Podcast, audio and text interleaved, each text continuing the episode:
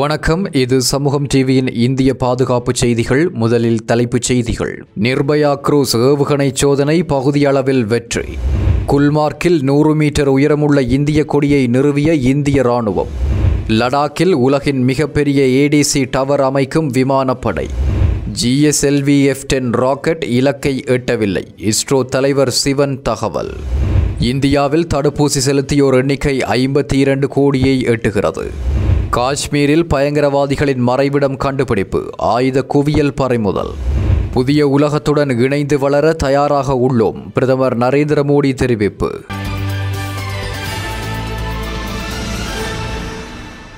உள்நாட்டில் மேம்படுத்தப்பட்ட booster engine பொருத்திய நிர்பயா குரூஸ் ஏவுகணை பகுதியளவு வெற்றிகரமாக சோதனை செய்யப்பட்டுள்ளது கடந்த அக்டோபர் தோல்விக்கு பிறகு தற்போது வெற்றிகரமாக சோதனை செய்யப்பட்டுள்ளது உள்நாட்டு என்ஜின் பொருத்தி சோதனை செய்தி வெற்றி பெற்றது இதுவே முதன்முறையாகும் இதன் பின்னர் முழு மிஷன் மோடில் சோதனை செய்யப்பட்ட பிறகு கடற்படை மற்றும் விமானப்படையிடம் உபயோகிப்பாளர் சோதனைக்காக வழங்கப்படும் கடந்த அக்டோபரில் கடைசியாக சோதனை செய்யப்பட்ட போது ஏவப்பட்ட எட்டாவது நிமிடத்தில் சோதனை நிறுத்தப்பட்டமை குறிப்பிடத்தக்கதாகும் ஆயிரம் கிலோமீட்டர் வரை செல்லக்கூடிய இந்த நிர்பயா ஏவுகணை ஒடிசாவில் உள்ள ஒருங்கிணைந்த சோதனை தளத்திலிருந்து ஏவி பரிசோதனை செய்யப்பட்டுள்ளது சோதனையின் போது என்ஜின் சிறப்பாக செயல்பட்டுள்ளது ஆனால் டெலிவரி பிளாட்ஃபார்ம் சரிவர இயங்கவில்லை என கூறப்படுகிறது கட்டுப்படுத்திய அமைப்புகளில் ஏதேனும் கோளாறு இருக்கலாம் என்ற தகவல் வெளியிடப்பட்டுள்ளது ஆனால் என்ஜின் சிறப்பாக செயல்பட்டதாக தகவல்கள் வெளியாகியுள்ளது பூஜ்ஜியம் புள்ளி ஏழு தொடக்கம் பூஜ்ஜியம் புள்ளி ஒன்பது மேக் வேகத்தில் செல்லக்கூடிய இந்த சப்சோனிக் ஏவுகணை மலைப்பகுதி மற்றும் கடற்பரப்பை ஒட்டியவாறு பறக்கும் திறன் கொண்டது கடல் தரை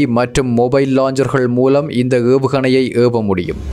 இந்தியா தனது எழுபத்தி ஐந்தாவது சுதந்திர தினத்தை கொண்டாட உள்ள நிலையில் உல்மார்க்கில் நூறு மீட்டர் உயரமுள்ள இந்திய தேசிய கொடி நிறுவப்பட்டு பறக்கவிடப்பட்டுள்ளது வடக்கு கட்டளையக தளபதி லெப்டினன்ட் ஜெனரல் ஜோஷி அவர்கள் இந்த விழாவில் கலந்து கொண்டு தேசத்திற்காக வீரமரணமடைந்த வீரர்களின் தியாகங்களை போற்றினார் காஷ்மீரில் அமைதி மற்றும் தேசப்பற்று அதிகரித்து வரும் இந்த புதிய யுகத்தை நினைவு கூறும் வகையில் இந்த கொடி பறக்கும் என ராணுவம் கூறியுள்ளது ஆயிரத்தி தொள்ளாயிரத்தி அறுபத்தி ஐந்து போரில் இந்த பகுதியில்தான் பாகிஸ்தான் படைகள் முதலில் நுழை நுழைந்தனர் அப்போது அங்கிருந்த ஆடு மேய்க்கும் காஷ்மீர் இளைஞர் தான் இந்த தகவலை ராணுவத்திற்கு தெரிவித்துள்ளார் இந்த தகவல் மூலம் ராணுவம் சுதாகரித்து தகுந்த முன்னெச்சரிக்கையுடன் பாகிஸ்தானை வீழ்த்தியதாக ராணுவம் தகவல் வெளியிட்டுள்ளது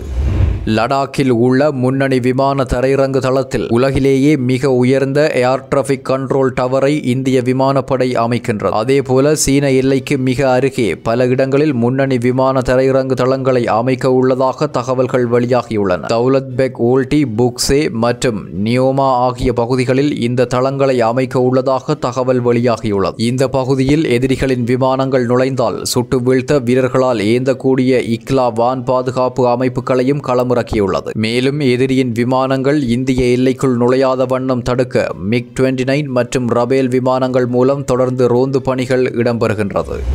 ஜிஎஸ்எல்வி எஃப் டென் ராக்கெட்டில் தொழில்நுட்ப கோளாறு ஏற்பட்டுள்ளதாக இஸ்ரோ தலைவர் சிவன் தெரிவித்துள்ளார் இந்திய விண்வெளி ஆய்வு நிறுவனம் இஸ்ரோ பூமி கண்காணிப்புக்காக இரண்டாயிரத்து இருநூற்றி அறுபத்தி எட்டு கிலோ எடை கொண்ட இஓஎஸ் e த்ரீ என்ற செயற்கைக்கோளை வடிவமைத்தது இதனை ஜிஎஸ்எல்வி எஃப் டென் ராக்கெட்டில் பொருத்தி இன்று காலை ஆந்திராவின் ஸ்ரீஹரிகோட்டாவில் உள்ள சதீஷ் தவான் விண்வெளி ஆய்வு மையத்தில் உள்ள இரண்டாவது ஏவுதளத்திலிருந்து விண்ணுக்கு ஏவப்பட்டது ராக்கெட்டுக்கு உந்து சக்தியாக உள்ள எரிபொருள் நிரப்பும் பணி நிறைவடைந்தது தொடர்ந்து ராக்கெட் கிரிக்கெட்டுக்கான இறுதிக்கட்ட பணியான பதினான்கு மணி நேர கவுண்டவுன் நேற்று பிற்பகல் மூன்று நாற்பத்தி மூன்று மணிக்கு தொடங்கியது முன்னதாக இஸ்ரோ விஞ்ஞானிகள் ராக்கெட் மற்றும் செயற்கைக்கோளை தீவிரமாக கண்காணித்து வந்தனர் தொடர்ந்து கவுண்டவுனை முடித்துக்கொண்டு இன்று காலை ராக்கெட் விண்ணை நோக்கி சீறி பாய்ந்தது இந்நிலையில்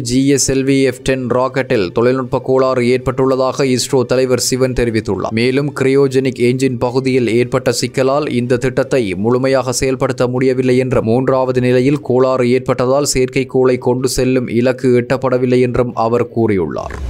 இந்தியாவில் தடுப்பூசி செலுத்திக் கொண்டு ஒரு எண்ணிக்கை ஐம்பத்தி இரண்டு கோடியை நெருங்குகிறது ஒரே நாளில் நாற்பத்தி ஒன்று புள்ளி மூன்று எட்டு லட்சம் பேர் தடுப்பூசி போட்டுக் கொண்டுள்ளனர் இந்தியாவில் கொரோனாவுக்கு எதிரான தடுப்பூசி திட்டம் கடந்த ஜனவரி மாதம் பதினாறாம் திகதி ஆரம்பமாகியது முதலில் முன்னுரிமை அடிப்படையில் தடுப்பூசி போடப்பட்டது தற்போது கடந்த ஜூன் மாதம் இருபத்தி ஓராம் திகதி முதல் பதினெட்டு வயதான அனைவருக்கும் தடுப்பூசி போடும் திட்டம் நடைமுறைக்கு வந்துள்ளது ஆரம்பத்தில் தடுப்பூசி போட்டுக் கொள்வதில் மக்கள் மத்தியில் தயக்கம் இருந்தாலும் இரண்டாவது அலையில் நிறைய உயிரிழப்புகள் ஏற்பட்ட நிலையில் ஒரு கொரோனாவுக்கு எதிரான வலுவான நம்பிக்கையான ஆயுதம் தடுப்பூசி என மக்கள் புரிந்து கொண்டதால் இப்போது ஆர்வமுடன் தடுப்பூசி போட்டுக் கொள்கின்றனர் தடுப்பூசி திட்டமும் விறுவிறுப்பு அடைந்து வருகிறது இந்தியாவில் நேற்று காலை ஏழு மணி நிலவரப்படி தடுப்பூசி கொண்டோர் எண்ணிக்கை ஐம்பத்தி இரண்டு கோடியை எட்டியது சரியாக ஐம்பத்தி ஒரு கோடியே தொன்னூறு லட்சத்து எண்பதாயிரத்து ஐநூற்றி இருபத்தி நான்கு பேர் தடுப்பூசி செலுத்திக் கொண்டுள்ளனர் இவர்களில் நாற்பது கோடியே முப்பத்தி ஐந்து லட்சத்து தொன்னூற்றி ஆறாயிரத்து எண்பத்தி எட்டு பேர் முதல் டோஸ் கொண்டவர்கள் ஆவார்கள் இரண்டு டோஸ்களையும் போட்டுக்கொண்டவர்களின் எண்ணிக்கை பதினோரு கோடியே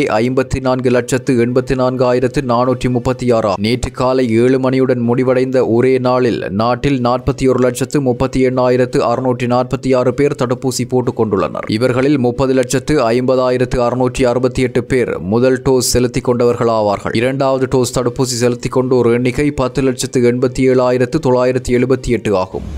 காஷ்மீரில் பயங்கரவாதிகள் பதுக்கி வைத்திருந்த ஆயுத குவியல் பறிமுதல் செய்யப்பட்டது வடக்கு காஷ்மீர் மாவட்டம் பந்திபூராவில் உள்ள எல்லை நகரமான குரேஸ் என்ற இடத்தில் பயங்கரவாதிகளின் மறைவிடம் இருப்பதாக உளவு பிரிவுக்கு ரகசிய தகவல் கிடைத்தது இதனை அடுத்து அந்த பகுதி காவல்துறை மற்றும் ராணுவ கூட்டுக்குழு குரேஸ் அருகே உள்ள வனப்பகுதியில் தேடுதல் வேட்டை நடத்தி அப்போது பயங்கரவாதிகளின் மறைவிடம் ஒன்று கண்டுபிடிக்கப்பட்டது அதை உடைத்து உள்ளே சென்று பார்த்தபோது பெரும் ஆயுத குவியல் கண்டுபிடிக்கப்பட்டது மூன்று ஏ கே போர்ட்டி செவன் துப்பாக்கிகள் மற்றும் பதினாறு கையெழு எறிகுண்டுகள் தோட்டாக்கள் வெடிபொருட்கள் உட்பட ஒரு பெரிய ஆயுத குவியலை பாதுகாப்பு படையினர் மீட்டனர்